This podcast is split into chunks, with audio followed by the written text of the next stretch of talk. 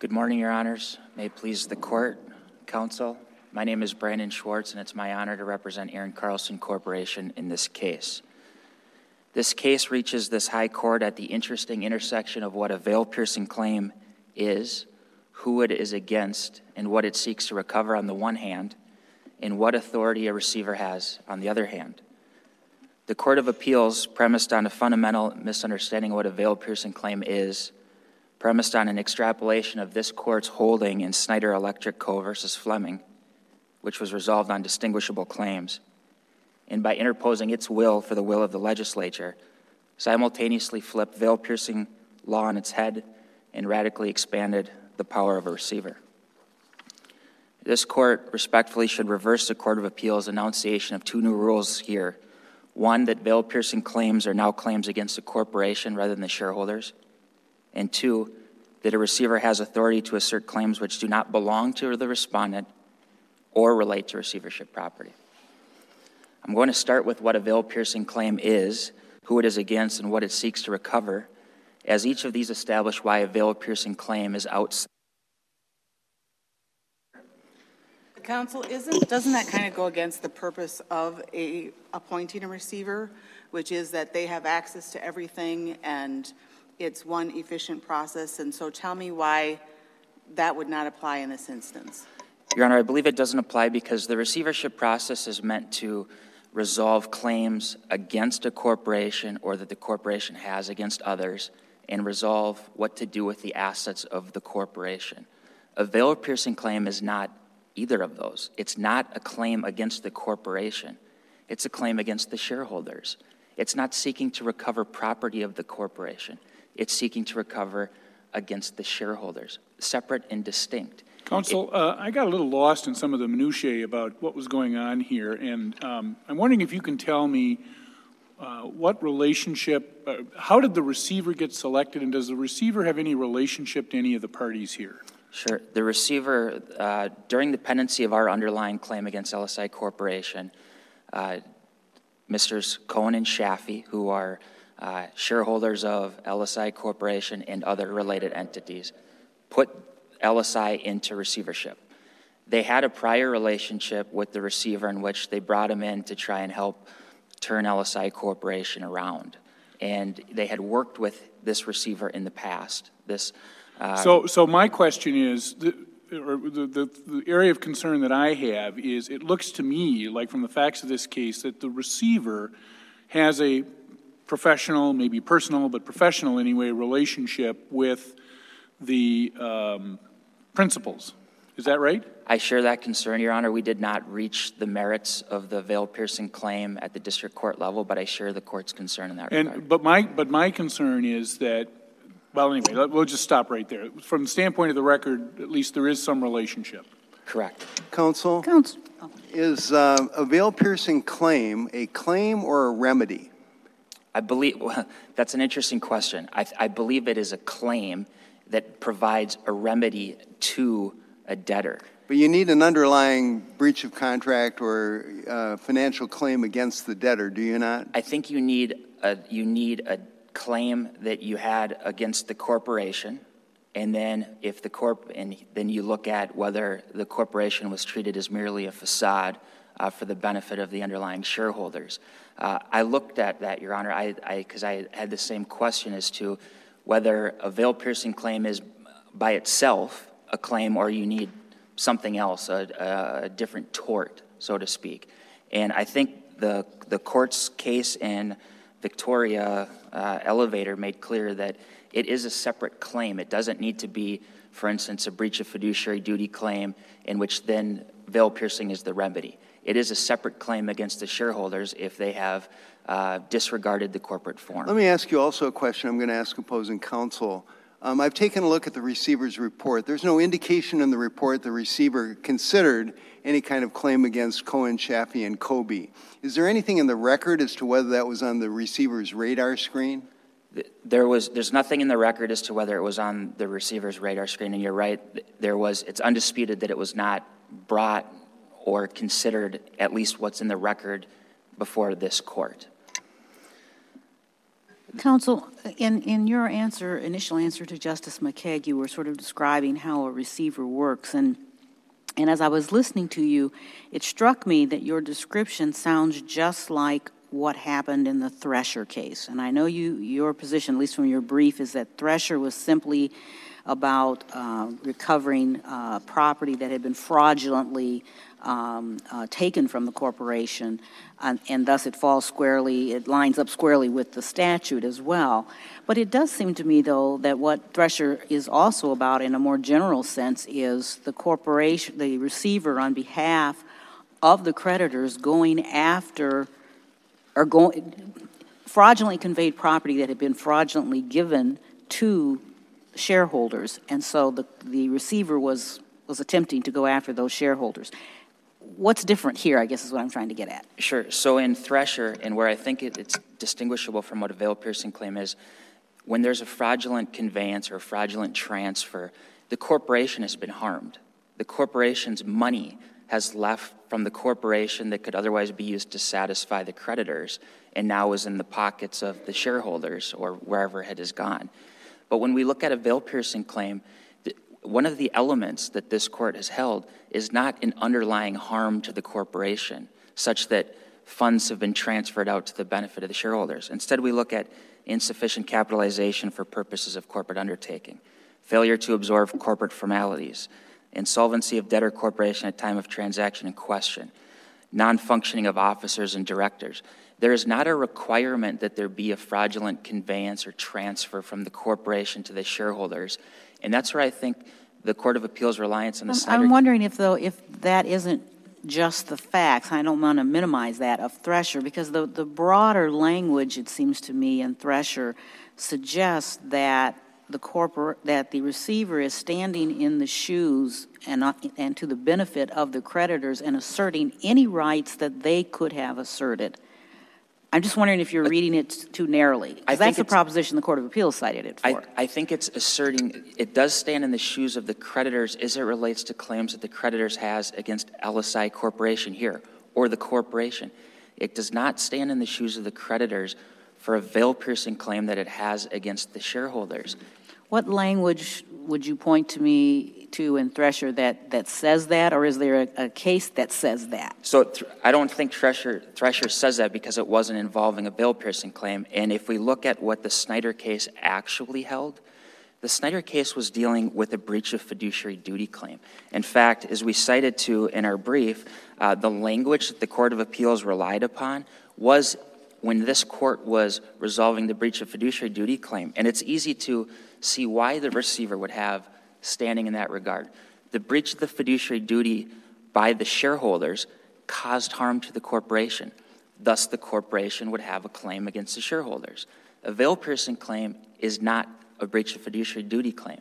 It's a claim by a creditor here against the shareholders. It's separate and distinct. It's not a claim that LSI Corporation could by itself make. And because of that, if we look at the language of the statutes uh, of what a respondent, what a respondent is here, LSI, what property is, and what a receivership has authority to, a veil piercing claim does not fit within those. Counsel, let me ask another question, and this is maybe along the lines of Justice Anderson's. I, I got caught up and a little bit lost in the minutia of it as well.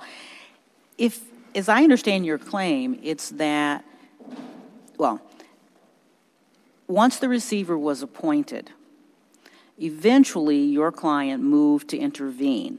I think that was in March of 2016. Correct. And that motion was denied. Correct? If you didn't think, if your client didn't think it um, would get, it had the right to any relief in the receivership action for all the reasons you just said, that this isn't a claim against the receiver's, the LSI's property. This is a claim against Cohen and Chaffee. Yep.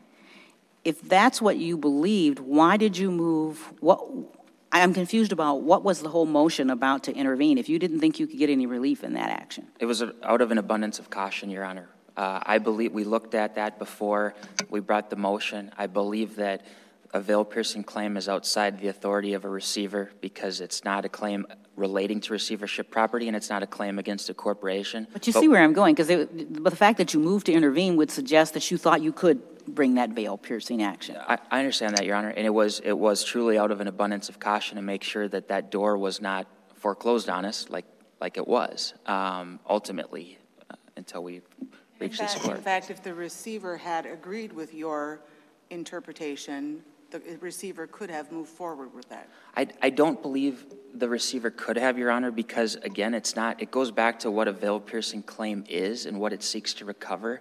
The receiver was appointed to, to pursue or defend claims of LSI Corporation. But counsel, what if this court determines that the receiver's role is broader? Does that mean that your claim would be dead, or would you still have the opportunity to present that claim to the receiver? I think it would be dead. The receivership action's been closed, and I think that that's But where. I- But that seems like it goes against your argument, because your argument is that there was no authority under the receivership, and that that was a different vein, because it was property and assets related to the corporation. If the court determines that the receiver has broader authority, and that in fact it- you could pursue the veil piercing claims, that seems to me like that would be going down a separate path that would have nothing to do with the order that was the result of the first action. If- Am I making any sense? If the court were to determine that the receiver has broader authority such that it encompassed a veil piercing Yes. claim, then I think that that would, then that is the exact argument that defendants have made here, that it's our claim it would be barred by collateral attack or res judicata. And do you agree with that? If the, if the court were to make it such that the receiver has authority over not just the respondent and the respondent's claims, but now claims of, of ACC that are unrelated to receivership property, then yes, I think that that collateral attack and res judicata would apply. I don't think that that's what is the legislature codified in the receivership statutes.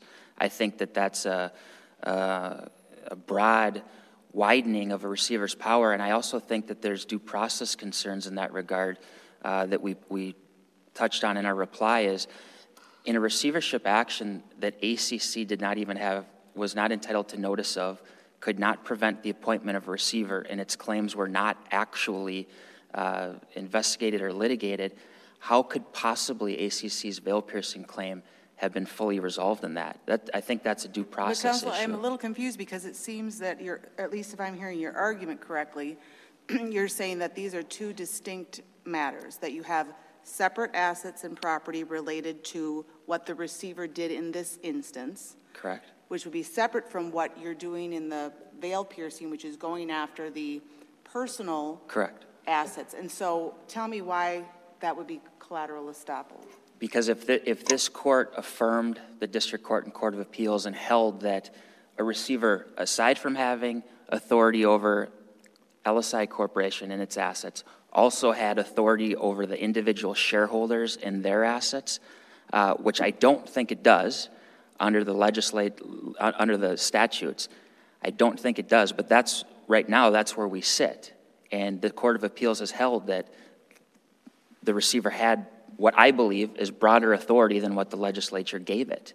I don't, th- in, and to answer the question, I, as long as I'm understanding it correctly, uh, if this court affirmed it uh, and said, yes, uh, the Court of Appeals was correct, the receiver not only has authority over the respondent and property related to the, the respondent, but also over the shareholders and their individual property, um, I, think that would be respectfully incorrect, and I, I think it impermissibly expands upon the statutes, but I think then that if that, if the court ruled that way, collateral attack would bar us.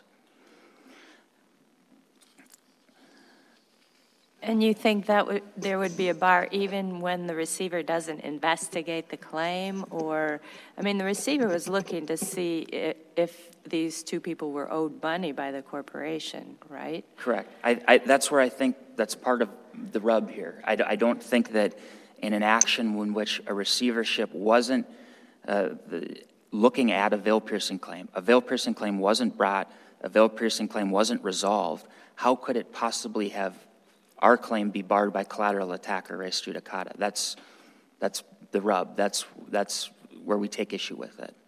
And I think if, when we look at what this court has held in the Ro- Rokeby case versus Western National, that the practice of piercing the corporate veil is generally a creditor, creditor's remedy used to reach an individual, an individual, so not the corporation, reach the individual and we look at the definitions of the receivership, that's where we believe the Court of Appeals erred. Counsel, I, I'm looking at um, subdivision 1-3 of the statute, which says the receiver has the power to assert rights, claims, causes of action, or defenses that relate to receivership property.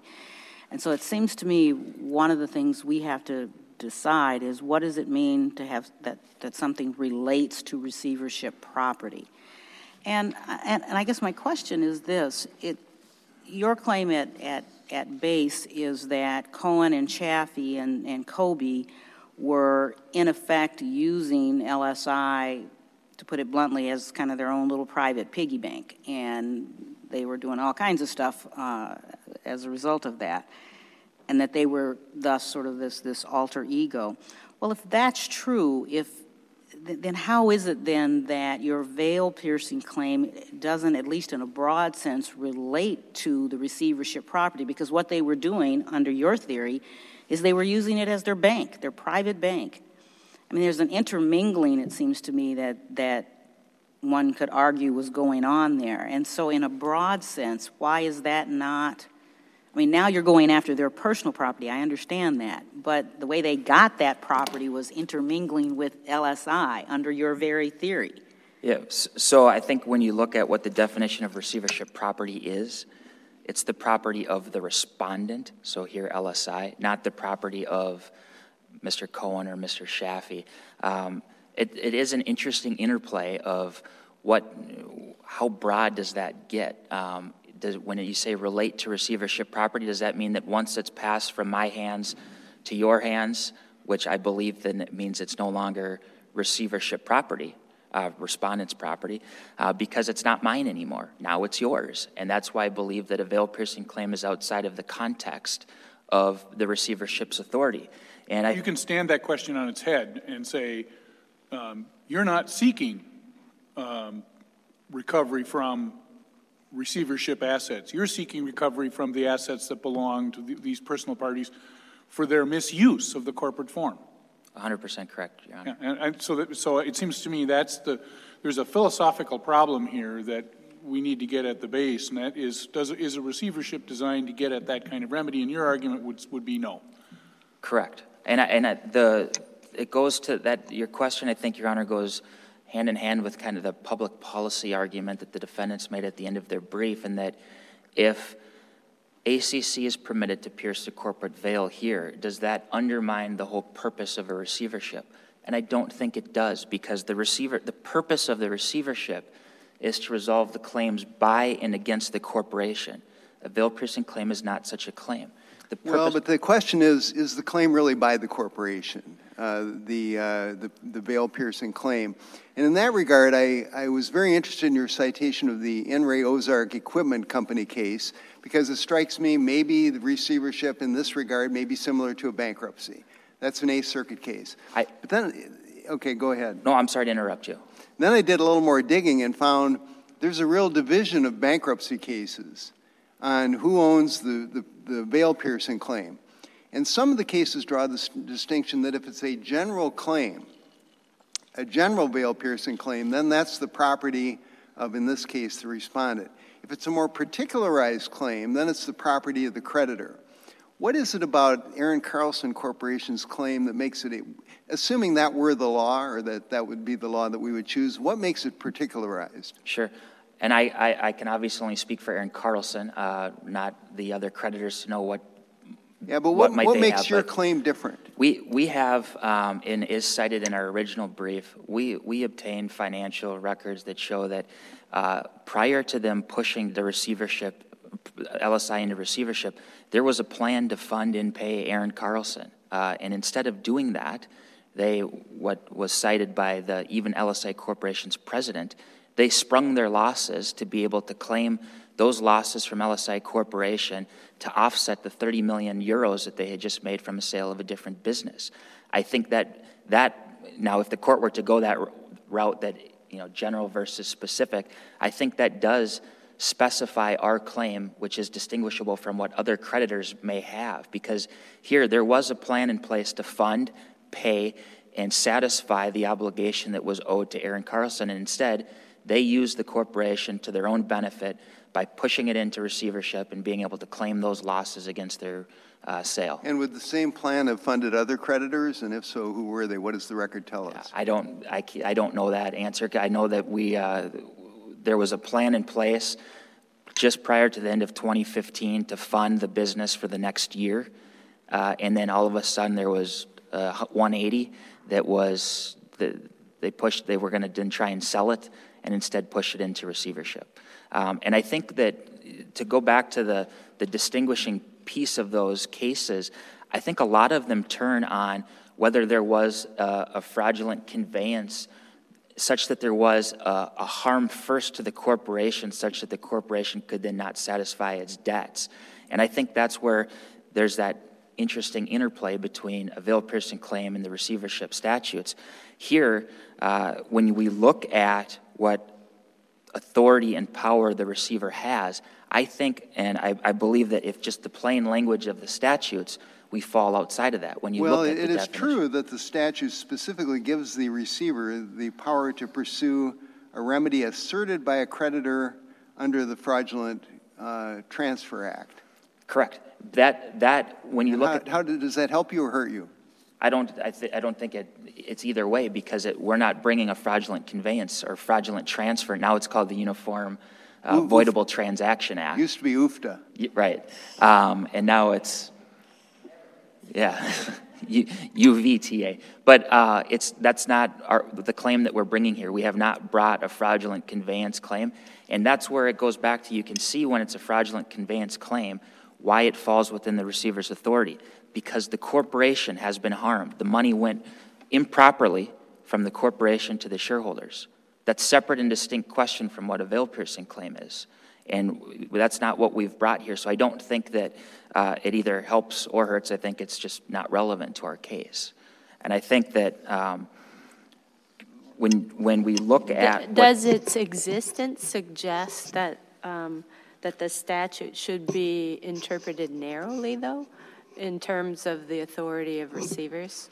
Because it's very specific about what remedies may be asserted, um, what creditors' remedies may be asserted. I, I believe so, Your Honor, because if the, if the legislature had intended that a receiver could assert a veil piercing claim, it could have written it right into the statute, just like it did with a, a fraudulent conveyance act. It could have done that. Um, then I think what they would have needed to do is say that uh, because the receiver can bring such a veil piercing claim, we need to give notice to each of these entities to be able to properly pursue their claims. That's not what the legislature did. And I don't think that the expansion here is correct by the Court of Appeals. Counsel, just help me remember the facts. Did, did your client have a judgment against LSI before the receivership action? So the, And does that matter? so our action uh, against the corporation was commenced on July 22nd, 2015. The receiver, receivership action commenced January 15th of 2016, so our action was stayed. It stayed during a receivership process. The receivership process then ended with the order approving the sale on May 6, 2016, and we received our judgment October 21st of 2016. Because during the receivership process, any claims against the corporation are automatically stayed, just like in the bankruptcy context. Um, so I don't believe that, and, and that's where, to go back to your, uh, the question earlier of, that's where we brought it out of an abundance of caution of, um, do we need to do this here to make sure that it's preserved? So the, the, the order appointing a receiver in terms of the uh, power given to the receiver is quite broad. Um, And I'm just wondering, and maybe you, you can address this on your rebuttal time, um, unless you're prepared to answer it now, but paragraphs 32 and 37 in particular seem quite broad to me, and I'm just wondering if, if, how we should interpret those paragraphs um, in connection with your argument here. I think when you look at it, though, Your Honor, uh, for instance, it's, quote, collect any information as to the assets of the company, end quote. Investigate, pursue, and compromise and settle any and all claims that the company may have. A veil piercing claim is not a claim of the company. It, it could be, it just, your argument is it's not here. I don't, I don't think a veil piercing claim can be a claim of the company. And there's um, secondary sources and, and cases from other jurisdictions that say a corporation can never pierce its own veil for its own benefit because you're then taking money from the shareholders that essentially go back to the shareholders. And so I don't think that a veil piercing claim is a claim of the company or related to property of the company. And I see that I'm uh, now out of time. So thank, Thank you, counsel. You have 10 minutes for rebuttal. Thank you. Uh, Mr. Wagoner.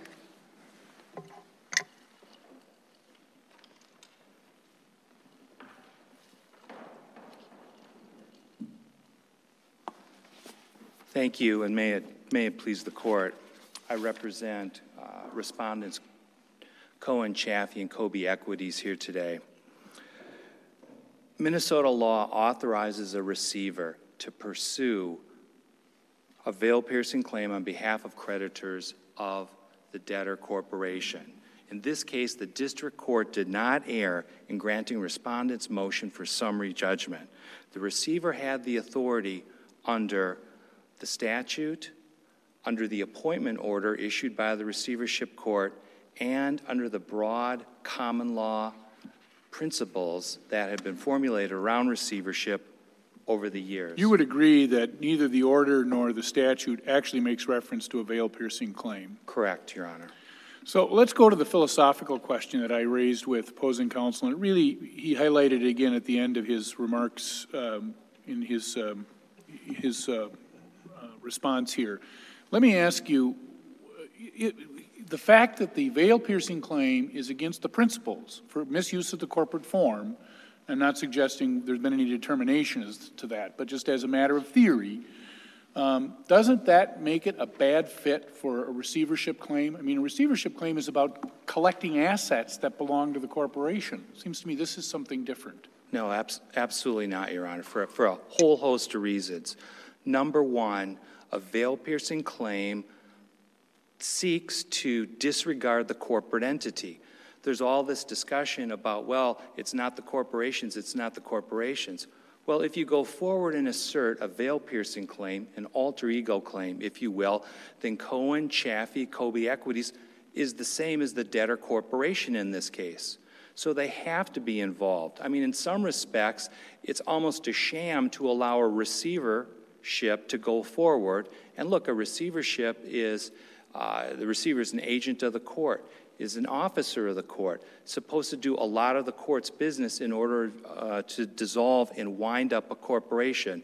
Wouldn't the court and a receiver be very, very, very interested in a claim of veil piercing against insiders of the corporation? Isn't that kind of the, part of the point here, though, that for the corporation or the receiver on the, standing in the shoes of the corporation to assert a veil piercing claim, basically the receiver saying, I am a sham. Yeah, es- And so- essentially. And so how does that, I mean, going to Justice Anderson's point, how, uh, this receiver in this case certainly didn't say, I'm a sham. Correct. They acted as if the corporation was a legitimate corporation. Correct. So how does that, doesn't that affect your claim pretty directly, particularly since we're talking in equity here? And, uh, and Cohen and your clients actually basically appointed this receiver? Well, you know, I think it's interesting that ACC brings a lot of complaints now, but ACC participated in the receivership. ACC didn't receive notice of the actual appointment of the receiver, but ACC could have objected and said, hey, this is too close, too close a case. Bring in a disinterested third party to act as receiver in this case. Counsel, I must be missing something. I thought ACC sought to intervene for the purpose of opposing the receivership. That's right, Your Honor. Well, and the court denied their, their intervention. Well, it's, So why, why are you saying ACC could have done this and that? Could have I'm- done I'm having more. trouble with that. Yeah, no, I understand, Your Honor. I think it's, a- it's a finer point. The motion filed by ACC was to intervene and to stop the sale of certain assets of the debtor corporation. And I think part and parcel of that was an objection to the appointment of the receiver in the first place. But I think it, if you take it all the way through, if ACC had a complaint with that, uh, we should have had notice. We should have objected. Bad receiver, bad result. They could have appealed. Instead, ACC stood by and essentially watched the remaining assets of the debtor corporation be transferred to Cohen and Chaffee. I mean, the, the receiver determined and the court endorsed the ultimate finding of the court, determining that Cohen and Chaffee were involved in an arm's length transaction with, with, with, that, with the debtor in this case, with LSI. So, I mean, I think sort of the nub of the case is how do you reconcile the court determining that Cohen and Chaffee were disinterested third party creditors entitled to a first priority lien on the remaining assets of ACC, I'm sorry, of Counsel, what, what part of the district court's order are you relying on for your argument that the district court found that the individuals were disinterested here? Well, disinterested may be a stretch, Your Honor. I'm saying, and I probably should quote directly from the order, maybe the proper way of characterizing it was Cohen and Chaffee were entitled to the remaining assets following all of the work that the receiver had done in recovering those assets. And I think implicit in that is the finding that no one had a complaint about Cohen and Chaffee's conduct during their involvement with the company. I mean, look, Cohen and Chaffee lost $5 million on this case. I mean, they got hit pretty hard in their two and a half to three year dealings with LSI Corporation. Let me turn just briefly to the statute. A portion that the court has pointed out is in subdivision 1A3. I would point the court's attention to subdivision 1B, two small eyes, which provides in part, uh, allows the receiver the powers to uh, maintain in the receiver's name or in the name of the respondent any action to enforce any right, claim, cause of action, or defense. And again, since the receiver is standing in the shoes of the creditors, it would certainly seem that a veil piercing claim, like the other claims we've discussed So today, where, where, this is, I think, the issue, though. Where do you, what authority do you point to that the receiver, under this statute, can stand in the shoes of the creditors? U- Under the statute, it does not provide that. I'm going to older common law uh, principles What, recited what in common the law? cases. Which cases?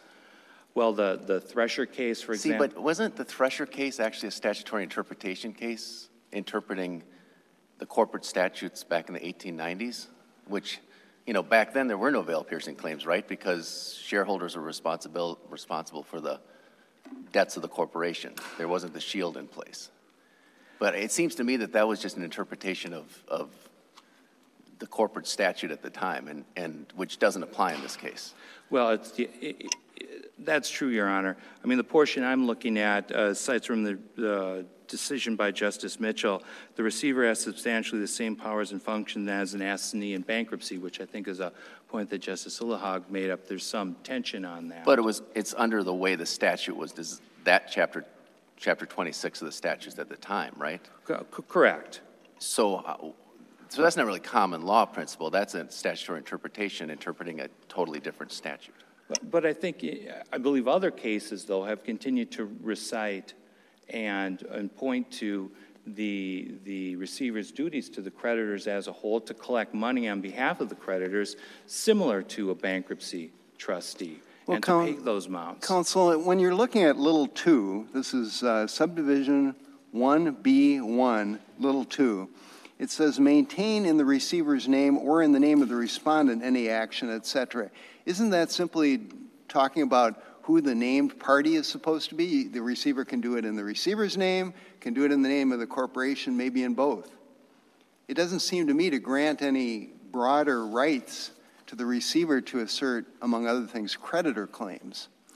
Well, I, I think it does, Your Honor, because it, it's in the section of powers, right? And subdivision one is powers, and subdivision two is duties. And I think it could be interpreted and could be read to further reiterate the expansive nature of, of the receiver's power. But when it's granting power to assert a claim, it says power to assert. This says maintain in the receiver's name or in the name of the respondent. Um, and, and apropos of that point, um, when you look at sub, B, sub B2, it specifically calls out the right to assert on behalf of a creditor a fraudulent transfer claim. If, if that power was encompassed in little two, then why is it called out in subpart B2? Unclear, Your Honor. I mean, I understand the court's point. Um, It's the way it's drafted. And to a point made earlier, I don't believe that a veil-piercing claim is that far uh, down the road, if you will, from a fraudulent conveyance or a fraudulent transfer claim. I know there's been some discussion as to the nature of those claims, and frequently, it's, they're brought to put money back in the hands of, of the corporation, but sometimes they're brought by creditors too, and creditors will assert those claims. So I, I think overall, the statute is being read too narrowly by ACC in this case. Okay. One other question. I've taken a look at uh, Judge Moreno's order approving the receiver's final report. And I wonder if you can point me to anything in the order where Judge Moreno essentially puts to bed or releases creditors' claims of, the, of veil piercing. Is there anything in there that No, you can point isn't. to? No, there isn't, Your Honor. There isn't. Because in paragraph six, he does bar claims um, against the receiver, the company, or the company's assets, but there's nothing in there about barring claims against third parties such as officers, directors, and shareholders. Well, How- how, how does that cut? Well, it gets us into this issue, Your Honor, of of what did the order mean? What did the final order mean, one, when it found that Cohen and Chaffee were properly secured parties and entitled to the remaining assets of, of, of LSI? Did that have significance, or could that simply be rel- relitigated later? The other part that I think is important is, you know, there is some benefit to bringing finality to this entire process.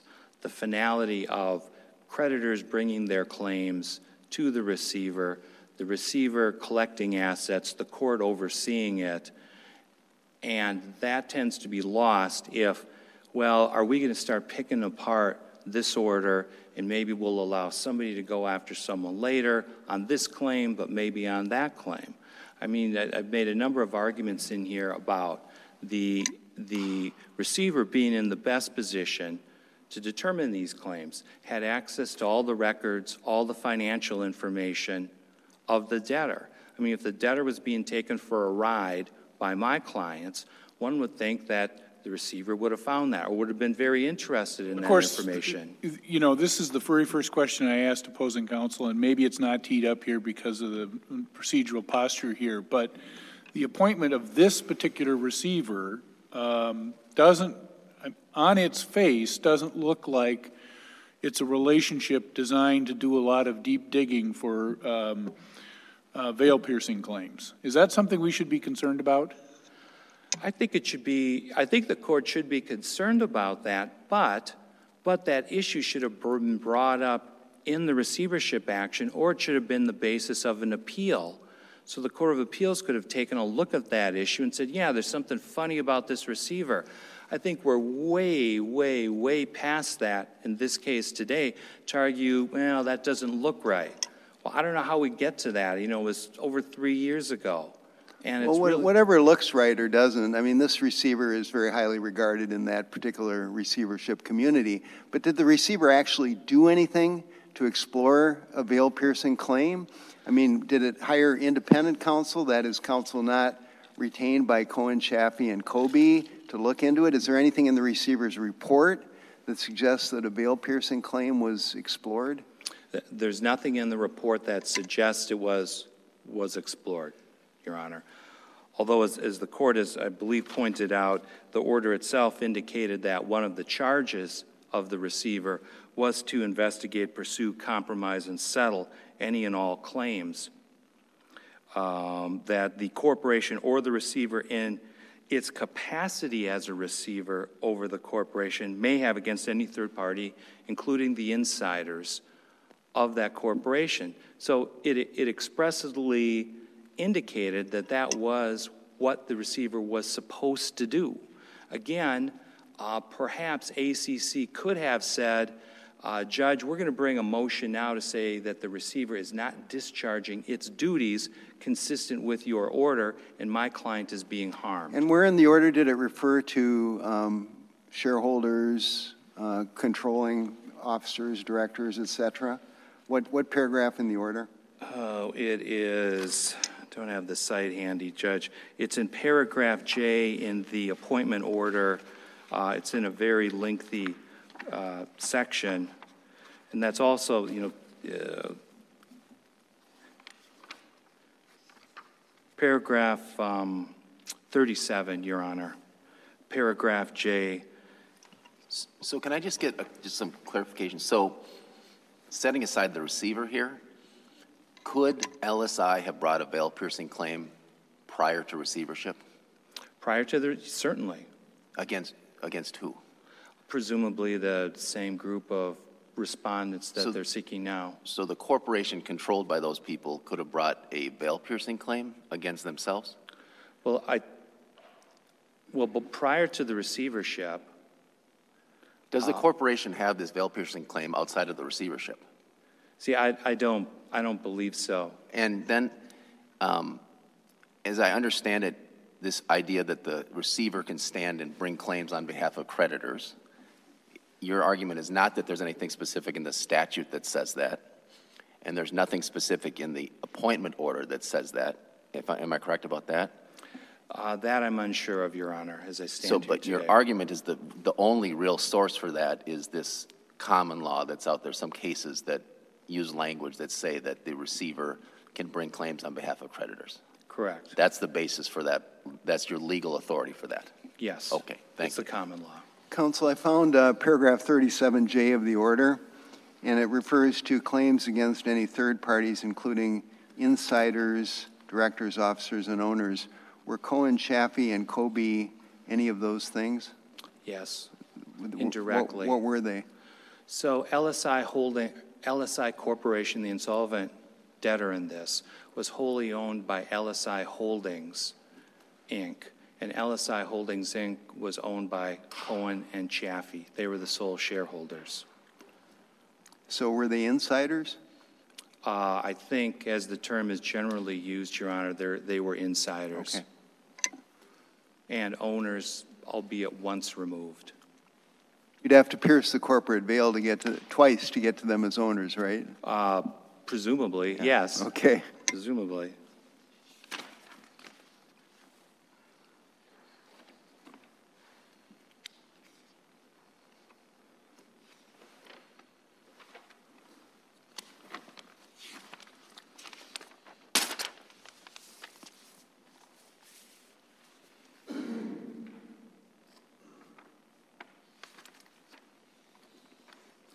Guess in finishing up my remarks to the court, the, the case I believe is, is closest on the fact, however, I appreciate the fact that it is not precedent before this court, is the District of Minnesota case Bartholomew versus Avalon Capital, Inc. And in that case, the so-called insiders or shareholders of the corporation were pursued by a receiver for fraudulent transfer claims. The defendants in that case attempted to uh, have the case dismissed, indicating that the receiver did not have standing to assert those claims against uh, the insiders on, be, on behalf of the, the corporation. The district court disagreed and referred to the appointment order in that case issued by the district court.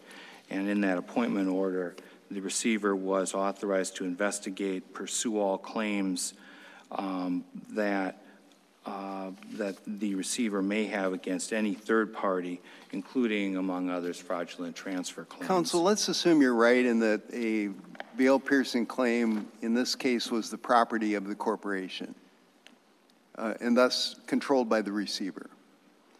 Did the receiver get the court's permission to release any such claims against Cohen, Chaffee, and Kobe?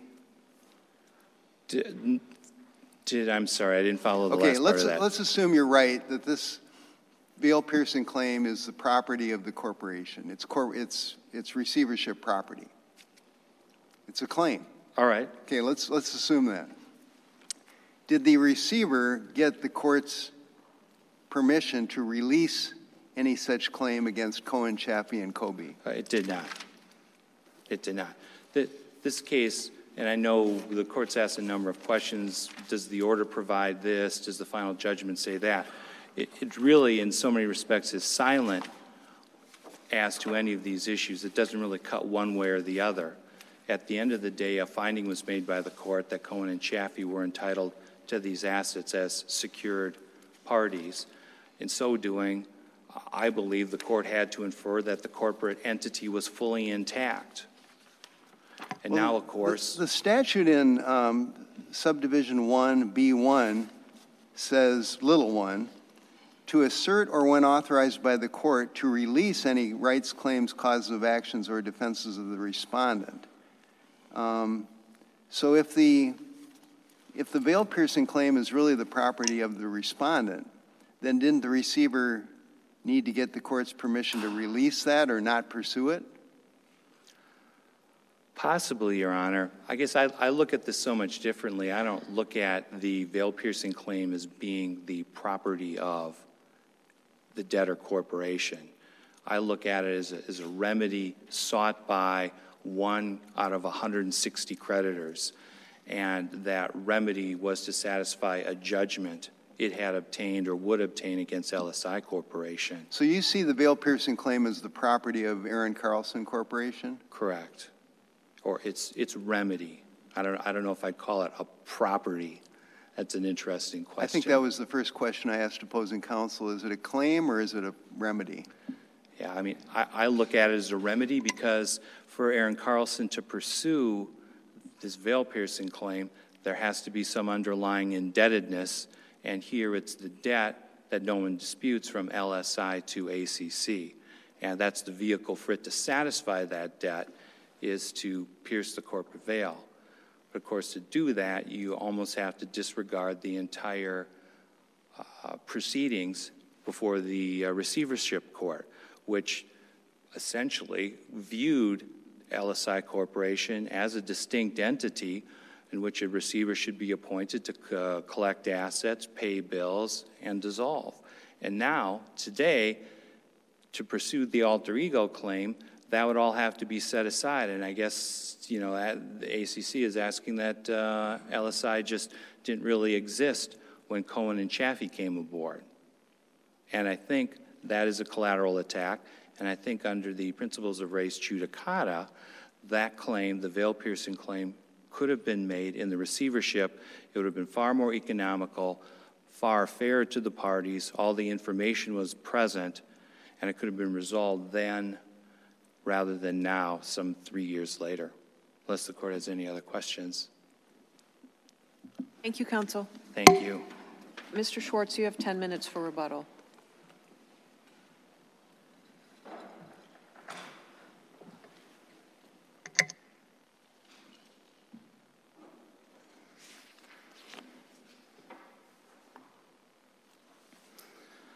Thank you, Your Honors. I'd like to start with uh, a comment made by my distinguished opposing counsel here that a veil piercing claim, he said, is not property of the debtor corporation.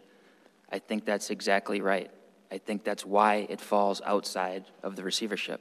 That is the question here uh, that we're here to answer. And when asked what statutory authority was given to a receiver to bring a veil piercing claim, um, he said there was no provision of the statute that expressly said a veil piercing claim is within the authority of a receiver and is held by this court in Kramer versus Kramer. It's not this court's duty to make, amend, or change the statutory law, but only apply it. There is not a provision in Chapter 576.29 that expressly gives a receiver the power that the defendants are asking for here. Counsel, can you address the argument that opposing counsel made based on paragraph 37J uh, of the appointment order? 37J of the appointment order provides that it's going to, the receiver is going to investigate, pursue, and compromise and settle any and all claims that the company may have against such directors or insiders. A veil piercing claim uh, is not a claim that the company has. A veil piercing claim is a claim that a creditor has against the shareholders. So it, I don't believe that it falls under that paragraph. Such a claim would be such as um, goes hand in hand with the statute, a fraudulent conveyance claim or an improper transfer to itself. What about the part of paragraph J that, it- the phrase illegal distribution claims or other similar improper transactions? That feels a little like piercing the corporate veil to me. I think that ties directly, Your Honor, to the provision in 576.29 subdivision 1B2 that gives the receiver the authority to presume, to pursue the Uniform Fraudulent Conveyance Act, which is not an element of, of District court didn't need to do that. I mean, that was already in the statute. Doesn't the district court here seem to be doing something more I don't- than the statute? I don't, I don't believe so, Your Honor. I think it's, it's taking, um, a lot of times these receiver orders are, they pretty much mimic what's in the statutory language to make sure that everybody's on the same page. And I think that that's what that was doing, is it's saying that the receiver, here under the appointment order, which is consistent with the statutory authority, can bring such a fraudulent conveyance claim against the shareholders. That's not, uh, that's not what a veil piercing claim is. For, for your veil piercing claim to succeed kind of on its own, do you need a, a valid judgment against LSI? I I believe that you have to have the underlying judgment against the corporation um, to be able to go, because that's what you're seeking to, So, under the receivership order approving the final report, I mean, one of the paragraph, paragraph six says, "No claim expense distribution that's not included in this order will be paid, and all parties asserting claims on the assets of the receiver, which are essentially the assets of the corporation, shall be barred." correct? So what impact does that language have? I mean, if you need the judgment, does the, does the receivership kind of extinguish your judgment? I don't think so, because I think the receivership extinguishes claims against LSI, and that's all that the receiver was appointed over. I don't think it distinguishes claims against the shareholders. But your judgment against LSI came after the receivership Correct? report was issued. So this receivership order is saying no more claims against LSI or its assets, and then you get a judgment after that. Correct?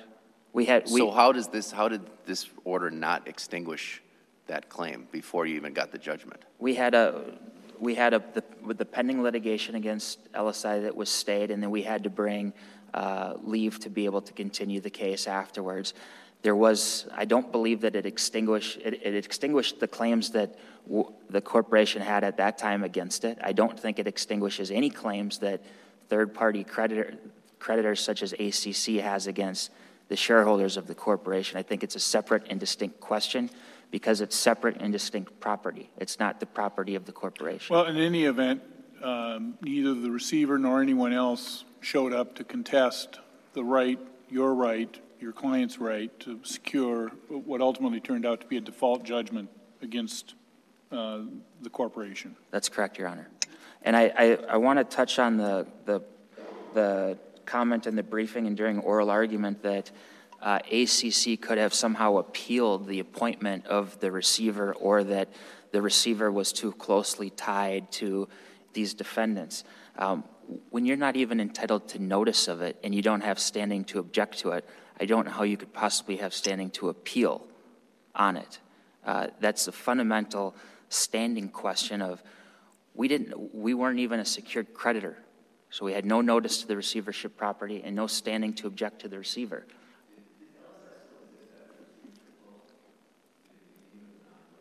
well it continued to the extent that it i think there was some winding up to do and to, to close the business i don't believe that it as we stand here today that it still exists no um, you know it, and we still had our after the receiver I don't believe that the receivership dissolved the corporation because our order against the corporation came after the receivership process. So that would have been an argument that they presumably could have made uh, in the underlying action.